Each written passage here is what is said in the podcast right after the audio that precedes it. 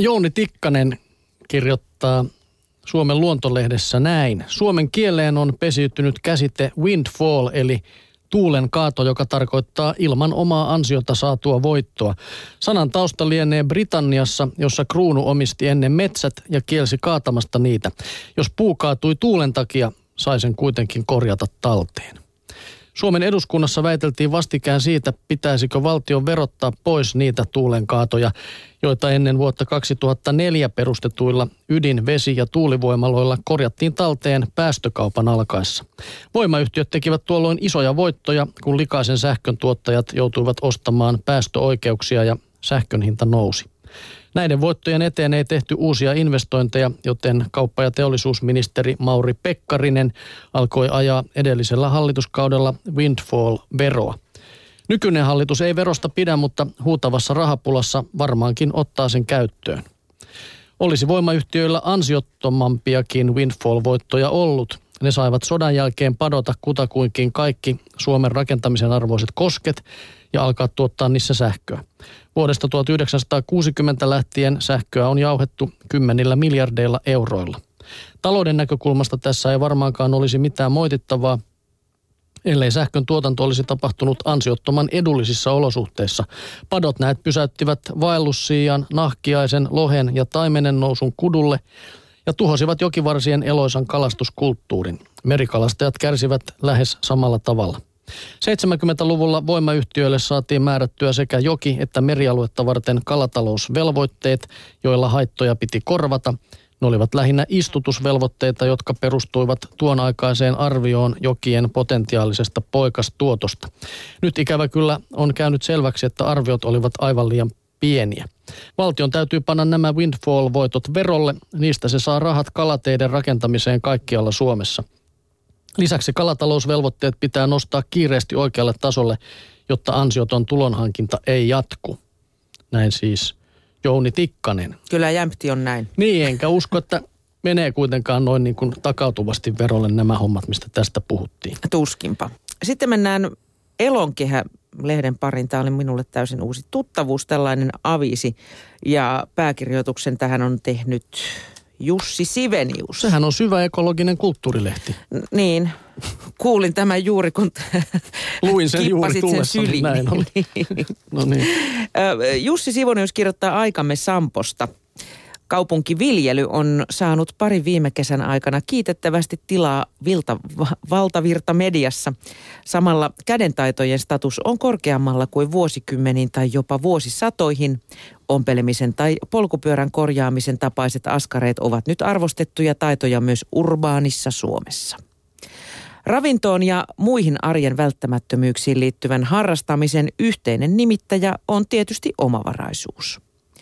Elintarpeiden ja suojan tuottaminen itse tarjoaa ainut ja omalaatuista iloa jo pieninä annoksina ja vähän pidemmälle vietynä mahdollistaa riippumattomuuden yhä erikoisemmasta kansan ja maailman taloudesta. Omavaraisuudella on suotuisten ekologisten vaikutusten lisäksi valtava potentiaali yksilön työnteon ja elämänlaadun kannalta jo tässä ja nyt. Suomi tuskin on vielä valmis täydelliseen omavaraisuuteen. Viljely, keräily, metsästys ja kalastus elättäisivät täällä ehkä miljoona ihmistä, mutta yksilön kohdalla vaikutus voi jo nyt olla myönteisellä tavalla vallankumouksellinen. Ravinnon ja vaatteiden tekeminen itse merkitsee vapautumista sekä täysipäiväisestä palkkatyöstä että työttömyydestä seurannaisineen, epäsymmetrisistä neuvotteluista työnantajan tai Kelan virkailijoiden kanssa, työhaastattelujen ja YT-neuvottelujen helvetistä, kehityskeskusteluista, työttömyyden epätoivosta. Omavaraisuus on epäilemättä tulevaisuuden juttu ja aikamme Sampo.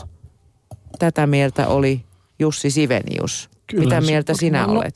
Mä rupesin just miettimään, että kyllä en ole millään tavalla omavarainen varmaan tässä elämässä missään asiassa. Ei, kyllä, kyllä tämä kuule mit... menisi tähän vaihdantatallouteen taas. Jotkut haluaa keräillä ja toisia ei keräileminen ja niin. muu omavaraisuus kiinnostaisi, jolloin, jolloin silloin tarvimme sellaista hyödykettä, millä näitä asioita voi ostaa, eli rahaa. Palataan vielä tässä lopuksi näihin kiekkovierasjuhliin siltä näiden hevosten kannalta. Nimittäin Apulehdessä kirjoitetaan näistä ratsupoliiseista.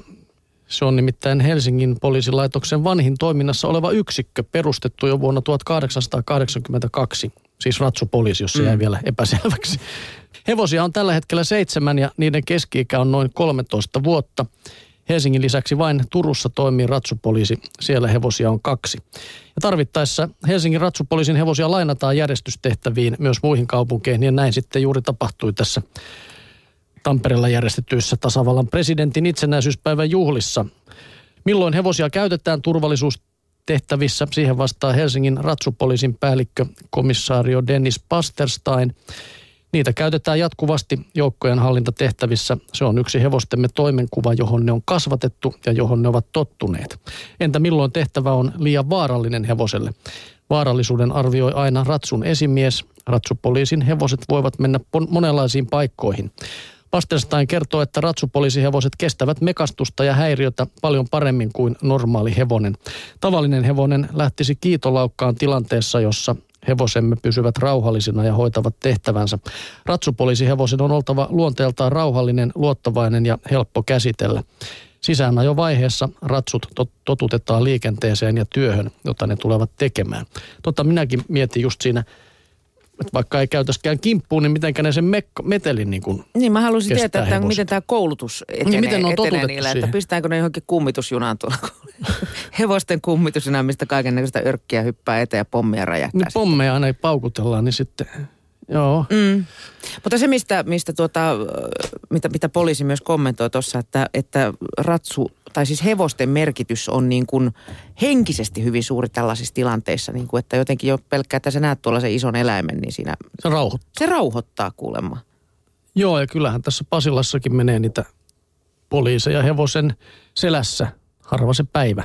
Kyllä. Ja ainakin jätöksiä näkee. Jätöksiä näkee, joo. Ja se ne. on niin. muuten ihan kestovalitusaihe sitten tuota tuolla yleisöosastolla, että minkä takia poliisin ei tarvitse siivota hevosensa jätöksiä. Mietin nyt siinä, kun sheriffi hyppää ratsun selästä niin. pois jonkun muovipussin kanssa. Ja Kyllä. Sitä paitsi lähiympäristön mummot saattaisivat siitä suuttua, koska mm. sieltä kuulemma ne kikkareet aika äkkiä häviävät. Niin, no se on just tämän kaupunkiviljelyn kannalta niin, taas hyvä kaupunkiviljelyn asia. tarpeisiin. Hevosista irtoaa sitä. Poliisit voisivat tietysti ulottaa tämän äh, ratsastusreittinsä kulkemaan tällaisten, tiedätkö. Tossakin on ihan lähistöllä – kun mennään Mä, Pasilan mäkeä alas, niin siellä on tämmöinen palstaviljely. Niin. Mesta, niin Sieltä tota, kierroks, kierros niin. aina. Sanotaan, jos no kerran Miten oppii on hyvin, niin sanotaan, että nyt kakkaa tähän näin, niin tota, sitten on raparperitkin tyytyväisiä Siinä ensi, kesänä,